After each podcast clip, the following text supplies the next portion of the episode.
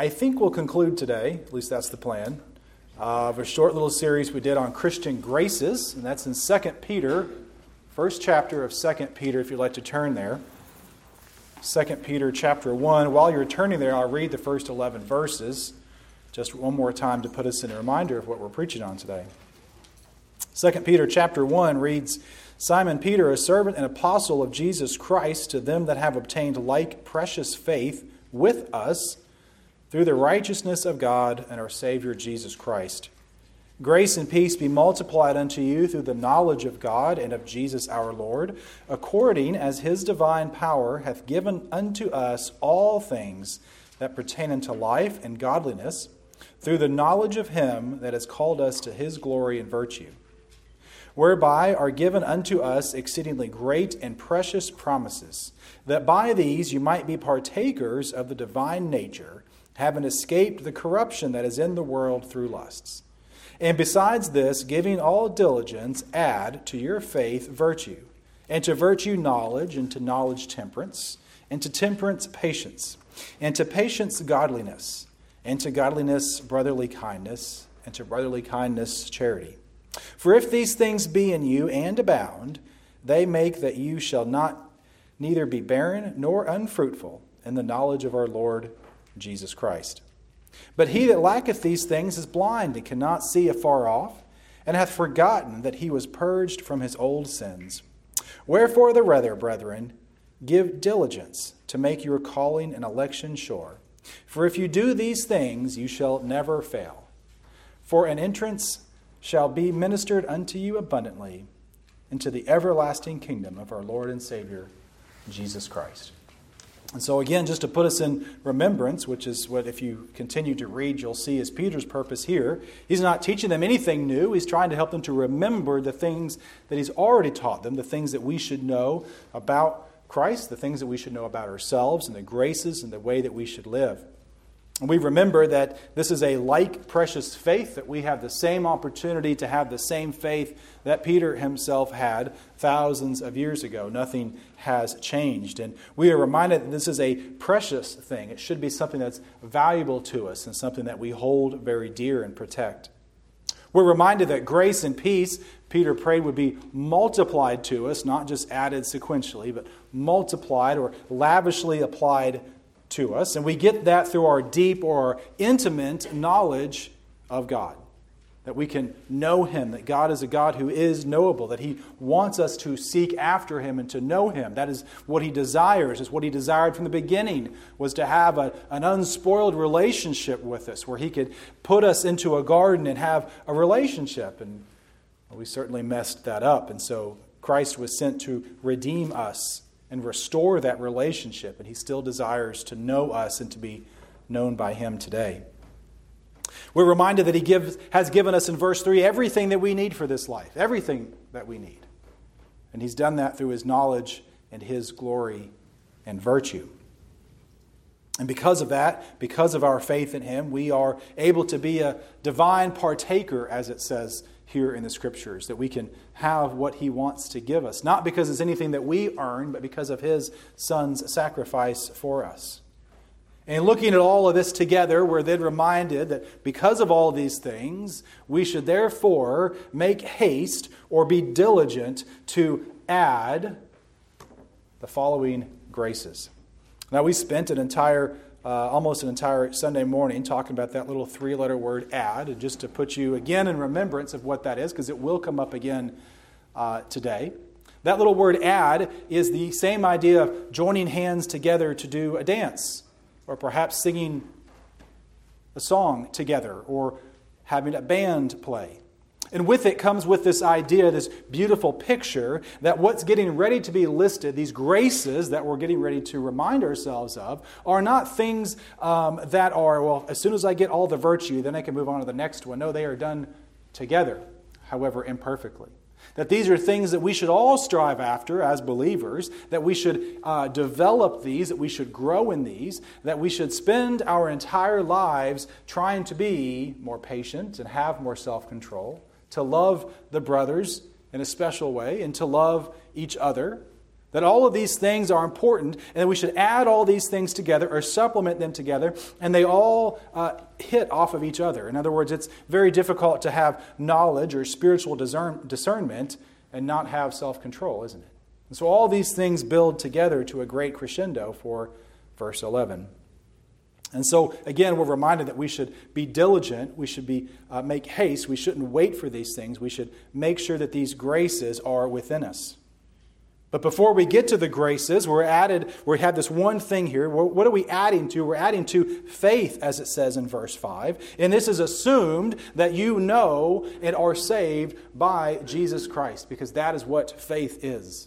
And so the assumption here is he's talking to those who are believers, saying, Those you have faith in Jesus Christ, you've been saved now, as again, as you would all together if you're going to have a beautiful song or a dance or something of that nature, you're going to add these things to your faith. And he tells us very specifically what we're to add. We're to add virtue. We were reminded a few weeks ago that the world tells us what virtues are is probably wrong. And the world tells us that we should just simply signal virtue. But I said to you, virtue is what the Scripture tells us we are and are not to do, and that there is no signaling involved. Virtue requires active work, it's not a passive thing. You're not virtuous if you're passively watching someone be abused, for example, or anything else. So we must be active in these things. We describe knowledge as having spiritual discernment and an understanding of God's will. And We pointed out that that word there is actually a little bit different version of the word knowledge. It's used earlier. The earlier knowledge is a one time knowledge, it's a saving faith and knowledge. But this knowledge is something we can grow into. We can know what we are to do better. We can grow into more knowledge of God. We discussed how temperance or self control, if you'd prefer, is very important for us. And we asked ourselves the very important question what controls us? What controls you? Do you control yourself? Does God control you? Do you allow something else or someone else to control you? Do you lack self control? And the really hard question is when was the last time you told yourself no? Even when it was okay. We're reminded about patience which is not a passive thing, just like a virtue. Patience is something that implies endurance. And in fact, your scripture may translate that endurance. And that's a, a good translation that we're going to endure. We're not just going to sit passively, allowing things to happen. We're going to endure and we're going to grow in these graces and other things as we go throughout life. We're reminded that godliness is an observation of the laws of God, of what we should and shouldn't do, and that we should seek to do and to not do the things that God has for us. We're reminded that there's a, a brotherly love, a special uh, acquaintance, and a special friendship with other believers, and that we are to be encouraged to um, do more of that and to make sure that we love each other, to perform these duties toward each other. And then lastly, we're reminded that charity or love is vitally important as well. Now, I want to do one thing again that I did, I believe, last Sunday that I don't do very often, but I think is appropriate because I can't say it any better than this author did he described these graces backwards. So listen to this, and I'll just read it once today. He said, In reverse, he who has love will exercise brotherly kindness. And he who has brotherly kindness will feel that godliness is needful for their lives. The godly will mix nothing with patience. To the patient, self control is easy. And to sell and the temperate weighs things well, and so has knowledge.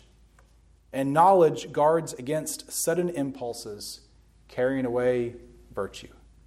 And so we see is beautifully described, both going in either direction. We see how all of these work together for a common good, for a common purpose. And so I want us to make sure we set into memory what these things are.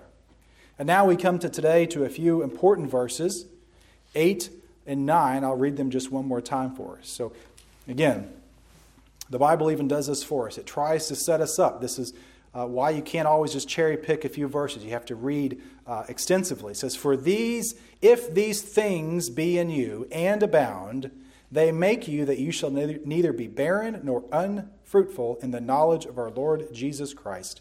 But he that lacketh these things is blind and cannot see afar off. He has forgotten that he was purged from his old sins. And so, from this, what are these things we're talking about? Well, it's the graces that we just discussed, the graces that we've read, the graces that we've learned about. And what Peter is trying to tell us through the inspiration of the Holy Spirit is that we must remember these graces and act on them. For if these things be in you, I do want to point out this applies more than just a, a passing thing. It's a question of are they permanently a part of who you are? All of us wake up one day and don't feel very patient. Anybody else? Not today. I'm feeling pretty patient today. Sometimes we have off days, don't we? We don't feel these. That's not really what this is implying. What this is implying is are these characteristics, are these graces something that defines a part of who you are?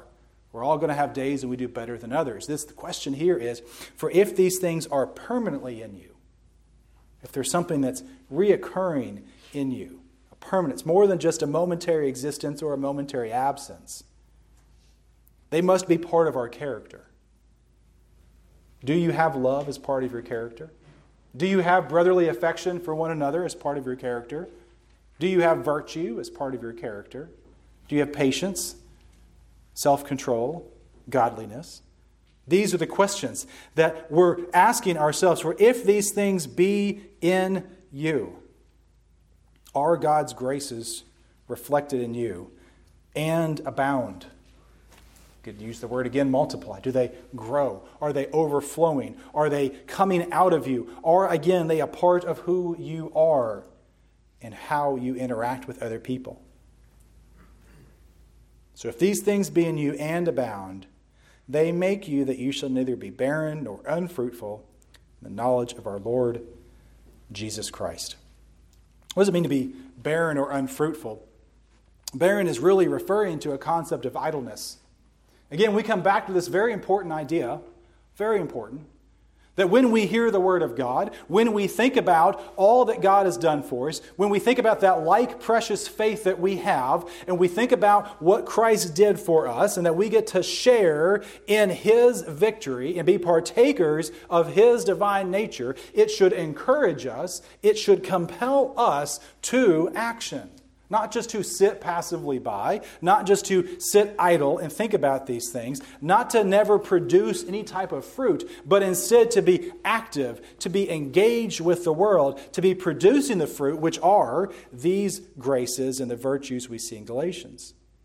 And so we must remember that we're not just supposed to sit, we're supposed to be active, we're supposed to be fruitful, we're supposed to be growing new things. If these things be in you, you will be active morally active and upright.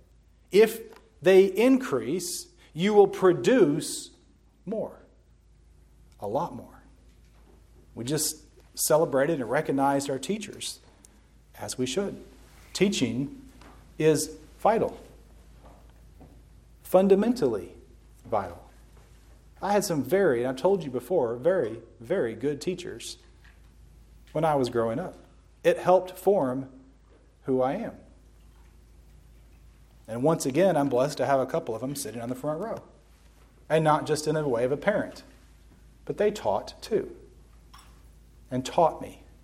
It's so important that we learn these things, that we are taught to produce these things, to not sit idly by, but to love the Lord and to do his work.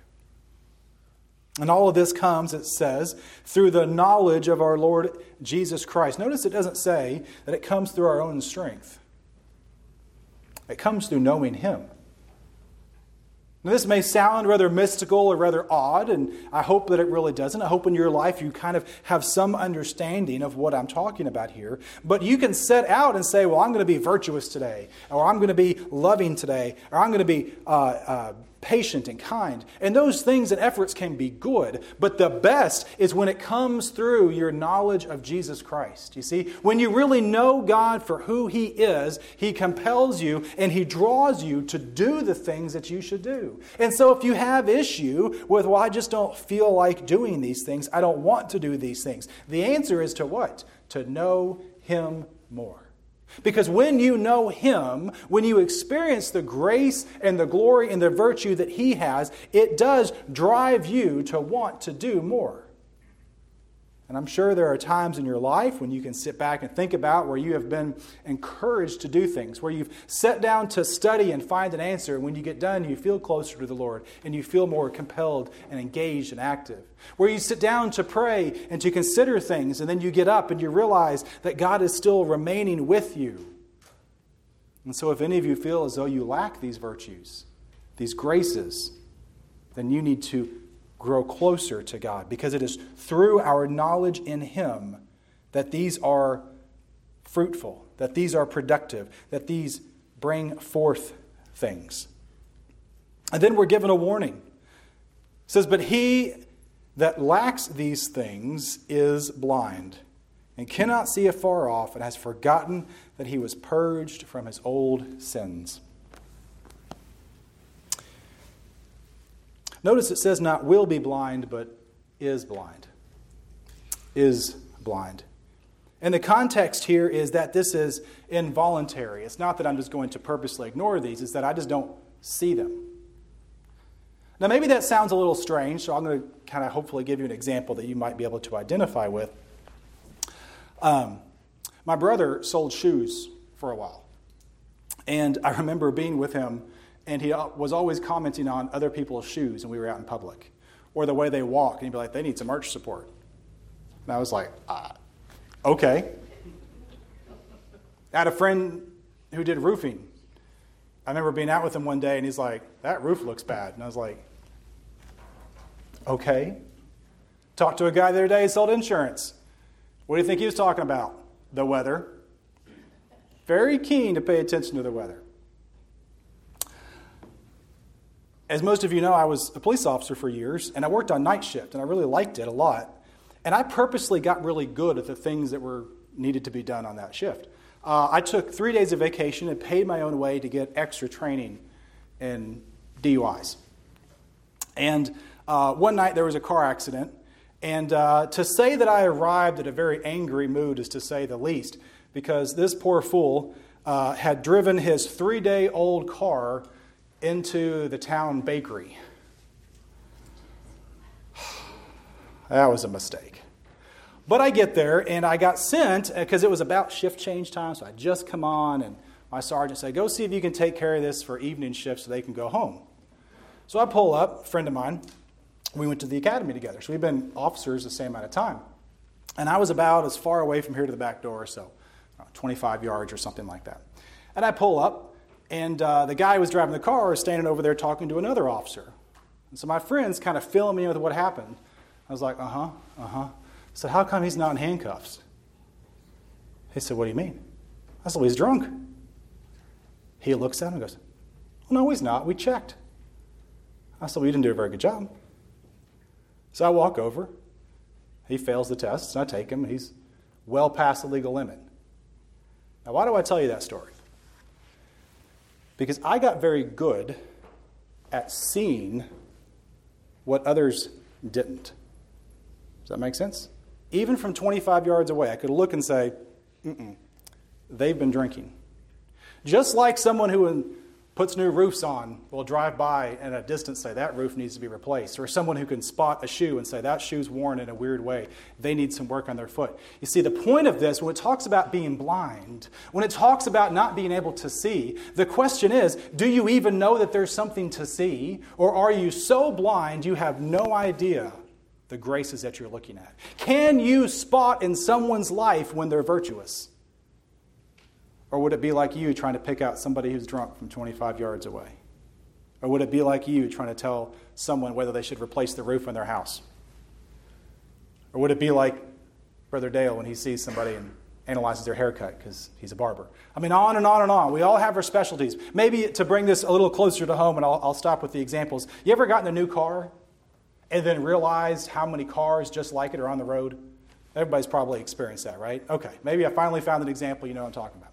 This is the same idea here. If you're not used to virtue and love and brotherly affection and patience, you don't see it because you don't have an eye for it. So I think part of what we're trying to be encouraged here is we need to have an eye for these things. And the only way we're going to have an eye for it is if we actually do what? Do them. The more that we love each other, the more that we love, the more patience we have, the more godly that we are, the more that we see and identify when other people are doing those things, and we also notice when they're not. And we can notice it sometimes at a distance, because that goes into what we're talking about here. Because the scripture clearly says, He that lacketh these things is blind and cannot see afar off. In other words, they are nearsighted, which as a kid and even into well past beyond childhood, that just confused the daylights out of me. Being nearsighted for the younger ones means you can only see what's close, you cannot see what's far away. And so, if you can't see what's far away, you can't plan for what's coming up, can you? And so, we have some very important things for us to understand. That when you lack these virtues as a believer, you are involuntarily blind. You don't even know that you're missing it. Don't even know that you're missing it. And that's a real problem. We fail to possess these graces because we don't have an eye, if you will, or an interest in them. And we are short sighted. We cannot get beyond what's right in front of our face. We don't see the gospel in the full way that it should be seen. And so, sincerely ask yourself what is your distant vision like? And I don't mean physically. I mean, can you see these graces? Can you identify them in yourselves? Can you identify them in others? Can you go out in public and say, that person right there, they're a believer? I can tell. I can just, I know. And the Spirit will certainly witness and testify. Sometimes we can tell. We need to have an eye for these. We have, need to have an interest. We need to study them. We need to know them in the deepest possible sense so that we can then live them out, so that we know when we're doing these things and when we're not. Just like I paid years ago to send myself to a special class just so I could be better at it, you need to read the scriptures. You need to read and study good authors and books who have studied men of God who've been with God. You need to study their writings. You need to be in Sunday school and Wednesday night and Sunday night. You need to be learning so that you can see these things too. Otherwise, you're blind. You don't even know it.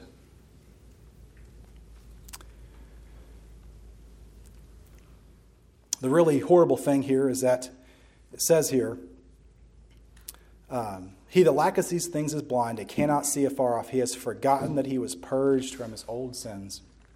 You see, we need to be reminded sometimes, and there's a lot of talk, and some of it's very rightfully so. And sometimes I counsel people, they get really, really concerned about their past. And there's a certain degree with which we have to go, that was there, and this is who I am now.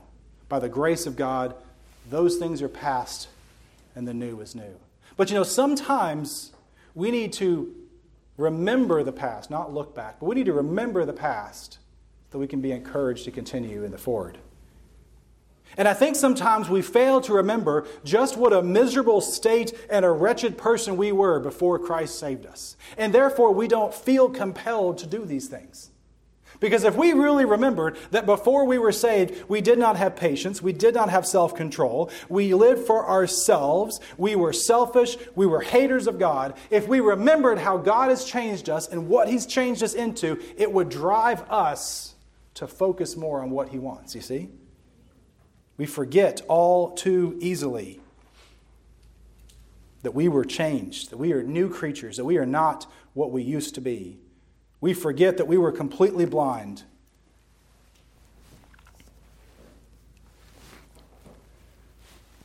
Do you know anybody who only thinks about what's right in front of their face? Doesn't make plans for the future? Can't think about what's ahead? What happens to them? Scripture gives us multiple examples. They will fall, and great is the sound of it. How much worse for it if we're Christians? How much worse if we're believers that we don't have the vision to see more than a few feet in front of us? Brothers and sisters, we must be very, very careful about this. Which is why Peter continues in verse 10 Wherefore, the rather, brethren, it gets even more intimate, calling us brothers. We shouldn't, and basically saying, don't do this. But instead, Dear precious brothers, give diligence to make your calling and election sure. For if you do these things, you shall never fail. Now, I do want to spend a few minutes here because this verse can be misconstrued, and I want to try and explain it as best as possible. So, we should not be blind, but we should instead see. We should strive to see at a distance and close. We should strive to know God's graces and His virtues, to know the Scripture, to know Him. And this is something we should do. Diligent. We should do it with haste. And it says to make your calling and election sure. Let's talk about that for just a minute. God's calling is something that draws us to salvation. God calls for all of us. He wants us all to be saved, and His election is His salvation. But I want to point out God is the one who calls and elects. It's not me. It's not my choice. It's not something that I have sought after. The scriptures clearly tell us that. No one has sought after God. God calls us and we must respond to him. And so when we understand that, this verse makes a little more sense. To make your calling and election sure. Sure to who? Sure to ourselves? Sure to God? Are we telling us that we have to prove to God how good we can be for Him to accept us? The furthest thing from the truth. If I had to prove to God my worth and my love for Him, where would I be? Right back where I started. Probably worse. I can never, ever, ever be good enough for God to accept me. Never. He is so loving and the world and the preachers want to tell us all the time, well, God loves you just the way you are. Well, He certainly loves you, but He loves you too much to leave you the way that you are. And if there is no growth in your life, He wants there to be growth. But listen, to make your calling and election sure, how do we know that we're saved? How are we sure that we are saved? Is it only because we do these things? Well, what if last week you weren't patient? Does that mean you're not saved? Not in the least. Not in the least. Let's make sure I can try and make this clear. To make sure is a guarantee or to protect something that's already been true.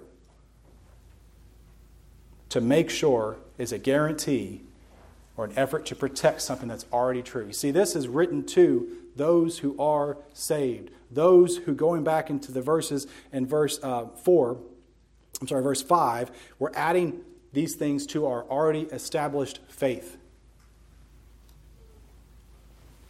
But we need to make sure. Well, how do we know that we're saved? Hmm. That's a good question. I had this discussion just last week with somebody. Don't you wonder why some of this isn't more clear? You ever, you ever ask yourself that question? Why isn't this spelled out A, B, C? Do this, this, and this. And you know, one of my answers was I think that's part of the reason I believe it's true. Because if I was writing something called the scriptures and knew with all knowledge that someday there are going to be little church fights about this verse and that verse and interpretations about this, I'd have made it more clear, wouldn't you? It's all the more reason I think God actually did it. Because he wants us to seek him, to follow after him, to strive after him. And you know what? I'm not right about everything, and you're not either. But the goal is to strive and to know him and to spend time with him and to understand it. It's what the students will want from me on Mondays, me to tell them exactly down to the word count what I want from them. And they get really upset when I don't do it. But there's a reason I don't do it because they're better off for it. And so we should learn to struggle with these things. We should learn to strive after them. We should learn to do these things. But, brothers and sisters, listen to what I am telling you. This is not something that says well, we have to have these things, therefore uh, we're saved. What it is, is telling us and ensuring us if these things are in your life permanently, then you have been saved. Do you love your fellow brothers and sisters in Christ? Do you have a love for others inside of you? Do you at least, are you upset with yourself when you lose self control? I hope so. Do you have these graces and virtues living inside of you? They are proofs that you have been saved, that you have been changed. God wants us to know Him, and He wants us to be confident in that, and He wants us to pursue a closer relationship with Him. It's like I said, these things grow. They're all interconnected. They're things that we should do, and they are proofs that our calling and election is true. Proofs that God loves us. Proof that I have my faith in Him. Proof that I am willing to follow Him. Not perfectly, never perfectly, Boy, is that a desire and effort in my life. And then we're reminded if you do these things, you shall never fall. See, that word fall is actually, um, and maybe in your translation, talks about tripping. So let's think about these things uh, in context. We read them backwards and talked about how if you have uh, love, then you're going to be uh, loving to your brothers. And if you're loving to your brothers, you're going to be patient with them, right? And if you're knowledgeable, you're going to uh, be wise about not losing your virtue. All these things go together, right? So if we have good vision, if we live a right life according to these graces, there are fewer things for us to trip and fall over. That make sense? Because we can look back in our lives and realize when we've made wrong decisions, when we've lied to someone and then forgot about it and then got caught, right? That, that's tripping over that. When we have been uh, short with someone and then that's given back to us, that's, that's tripping over ourselves. You with me? And so when we uh, live our lives according to these graces, according to the way God wants us to, there's less things for us to trip over. Notice I said less, I didn't say none. Because any of you who've lived any amount of time, you will know that even though often you did nothing wrong, boy, is there an obstacle put in your way. But here's the second part of that. If you can't see very far away, you won't even see it when it's there. And so, twofold, we had the power of God working for us. One, if we live a right life, I believe we will have less things to stub our toe and trip over. And if we have good vision, as in we know these things and are striving for them, and we can see in the distance, we will see the pitfalls, we will see the rocks, and we will do what? We will avoid them as best we can. Doesn't mean you'll never stub your toe. We are living in this life, after all. We are sinners saved by God's grace. But listen, especially young ones and even those who have more experience, listen to what I'm saying. If we would simply live out these graces, we will have less things to trip us. And if we would simply have the vision for what is coming, and that is our faith and relationship in Jesus Christ, if we would have our eyesight about us and we would be aware and looking for the path ahead and following Him, we'll have even less to trip over. Make your call and election sure, for if you do these things, you shall never fall. And so understand, I want to be very clear. I do not believe that what we're doing here is saying, well, if you live this way, then you're saved. That is not what I'm saying. It is impossible. We will never, ever be able to do these things. So we must be active. We must be growing in these graces. We must perform these ways. We must not trip over things. And so, again, it's implied that we're affirming your salvation with these qualities. Peter is addressing those who have faith, as I said in verse 5, the foundation quality here. Just in case you're curious, we'll go back to verse 9 for a second. But he that lacketh these things is blind. You can still be a saved individual and lack these things. You can be saved and blind. But is that what you want to be? Wouldn't you rather see? Wouldn't you rather grow in your knowledge of the Lord? Wouldn't you rather be able to see the things that you're going to trip over in your life ahead? Wouldn't you be able wouldn't you be better off to be encouraged to live rightly? It doesn't say, but he that lacks these things is going to hell. Why? Because you have faith. And so it is our job, once we have faith, once we are believers, to then grow and produce these things in our lives. Do you see the connection? I don't want anyone to leave misconstrued thinking that um, what this means is not what it means. We are and should be driven as believers to live these things out. It must be more than mere lip service, it must be more than an hour or so a week at a church, or I give money to the church, or I'm a member somewhere. It must be our love for Him which compels us to do these things. We must be sure of our calling and election.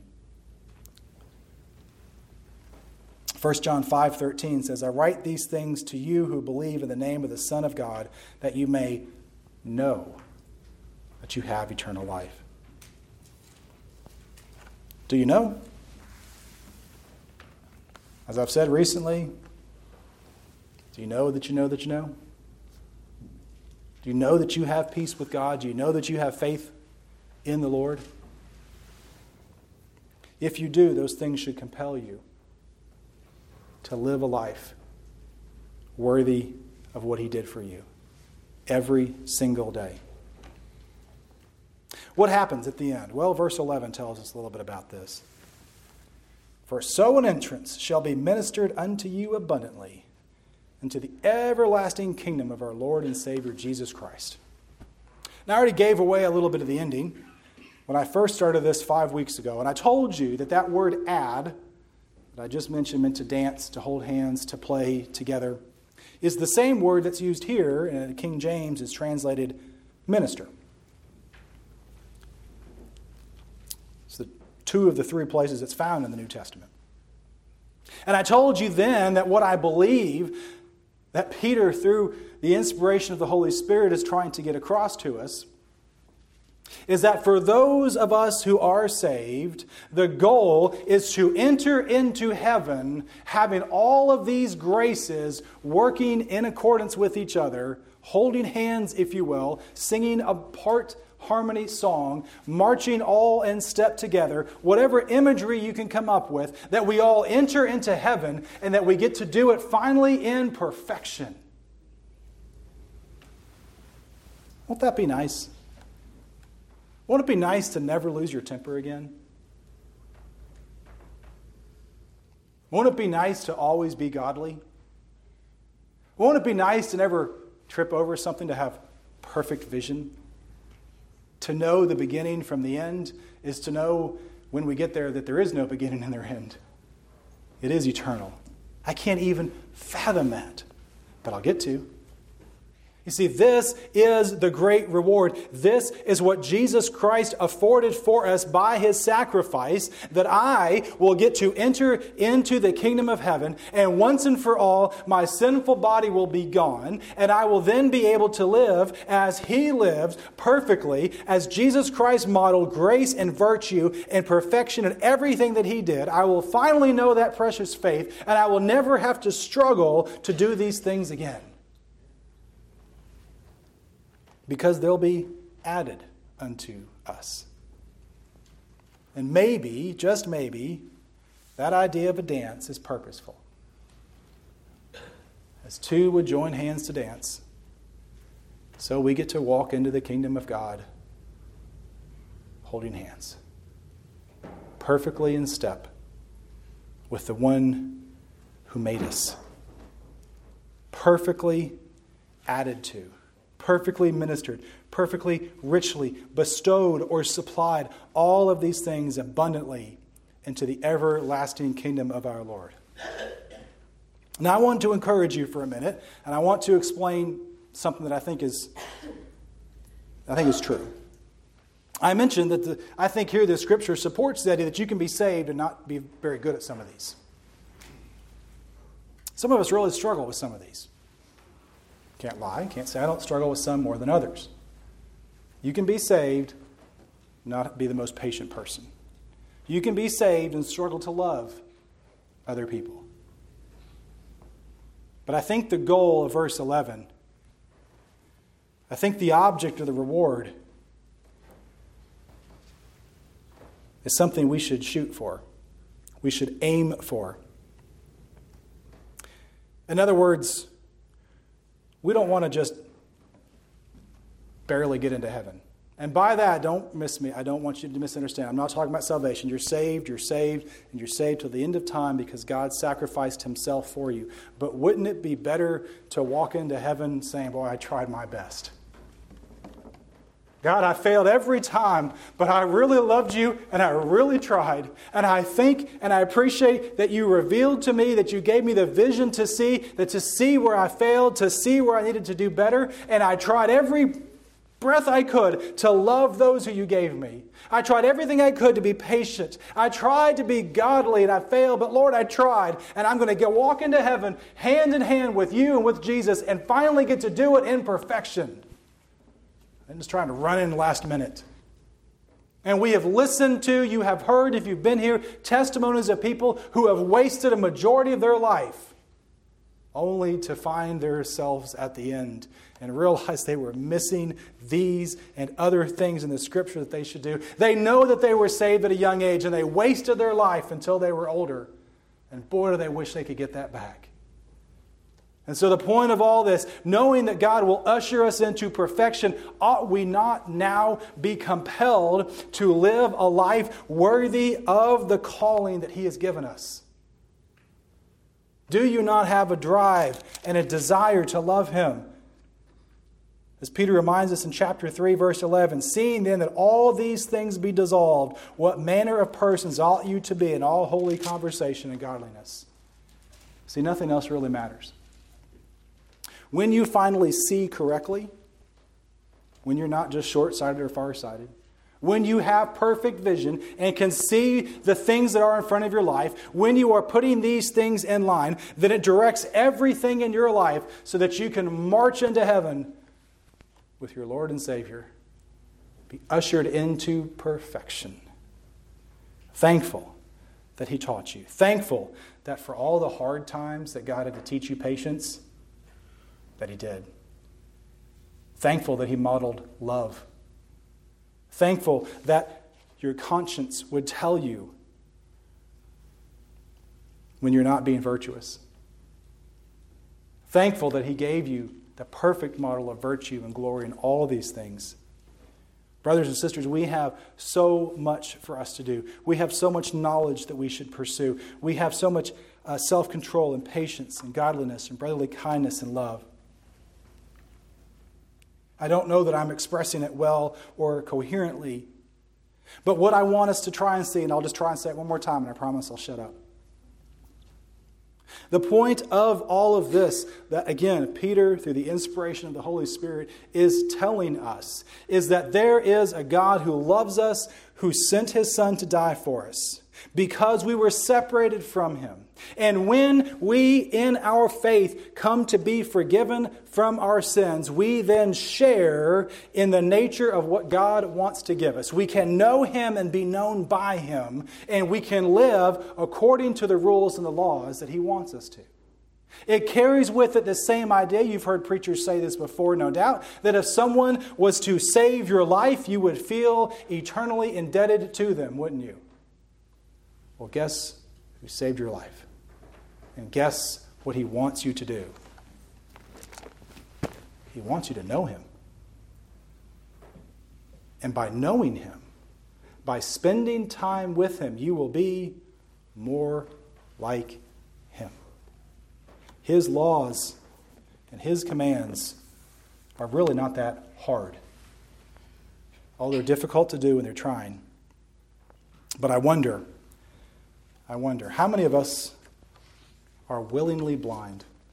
How many of us have come to a saving faith in Jesus Christ and have not put any thought toward the future?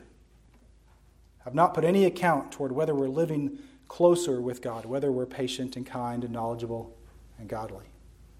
Brothers and sisters, it should be our goal, it should be our drive, it should be our desire, and everything that we are. Why? Because He saved our lives. It's so important that we remember these things.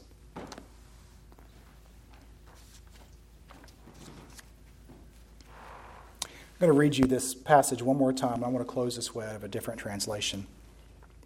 So I just want you to listen. I want you to think about the things that you've heard. I want you to think about what God has spoken to you softly in your heart, this sermon or the last or in between. And I want you to listen. And if God hasn't revealed to you exactly what He wants of you, then I want you to really ask yourself this question Lord, what do you want me to hear from this? What do you want me to change? Who do you want me to be? To those who have received and possessed by God's will a precious faith of the same kind as ours, by the righteousness of our God and Savior Jesus Christ, grace and peace, that special sense of spiritual well being be multiplied to you in the true, intimate knowledge of God and of Jesus our Lord. For his divine power has blessed us absolutely everything necessary for a dynamic spiritual life and godliness through true and personal knowledge of him who called us by his own glory and excellence. For by these he has bestowed on us his precious and magnificent promise of inexpressible value, so that by them you may escape from the immoral freedom that is in the world because of disreputable desires and become sharers of the divine nature. For this very reason, applying your diligence to the divine promise, making every effort and exercising your faith, develop moral excellence. And in moral excellence, knowledge, which is insight and understanding. And in your knowledge, self control. And in your self control, steadfastness. And in your steadfastness, godliness. And in your godliness, brotherly affection. And in your brotherly affection, develop Christian love that is, learn to unselfishly seek the best for others and to do things for their benefit. For as these qualities are yours and are increasing in you as you grow toward spiritual maturity, they will keep you from being useless and unproductive in regard to the true knowledge and greater understanding of our Lord Jesus Christ. For whoever lacks these qualities is blind, short sighted, closing his spiritual eyes to the truth, having become oblivious to the fact that he was cleansed from his old sins. Therefore, believers, be all the more diligent to make certain about his calling and choosing you. Be sure that your behavior reflects and conforms your relationship with God. For by doing these things, actively developing these graces, you will never stumble in your spiritual growth and will live a life that leads others away from sin.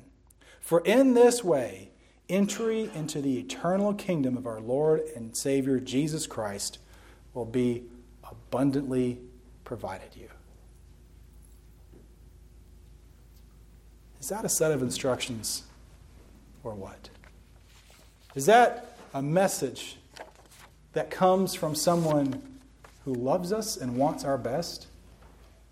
Is that a call for us to know Him first in faith, and then for all of us who do know Him to follow after Him and to live our lives worthy of what He's done for us? Yes, yes, and yes. Are you wasting your life? It's a very serious question. If you've never come to have faith in Him, then you're absolutely wasting it. And if you have, if you've come to Him and you are one of His, then the question is how are you living? Worthy of the calling? Worthy of the sacrifice that God has given you? Are you growing? Are you sitting still? And I cannot answer that for you. That's what the Lord does. That's His Spirit It will poke you in the right spot. It's a great saying sometimes, and some of y'all used to tell me this from time to time. Talk about the preacher stamping on your toes. What do you do if someone steps on your toes? You move. If I've been preaching for the last few weeks and every time you feel like I'm stamping on your toes, first of all, it's not me. Second of all, maybe you should move your foot.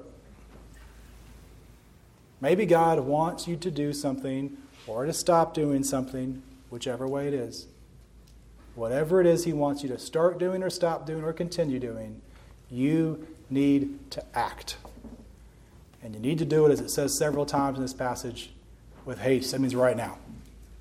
Don't put it off. So let's have a hymn. Time to reflect. The uh, altar is open down here. What does that mean? That means you can come down here and pray if you'd like to. You can pray for anything. pray for salvation. You can pray for yourself. You can pray for someone else. This isn't the only place you can pray. Sometimes it's helpful, and sometimes maybe not. But this is here, and this is an opportunity for a time for you to reflect and talk to God. Listen to what He's saying to you, and to begin to talk.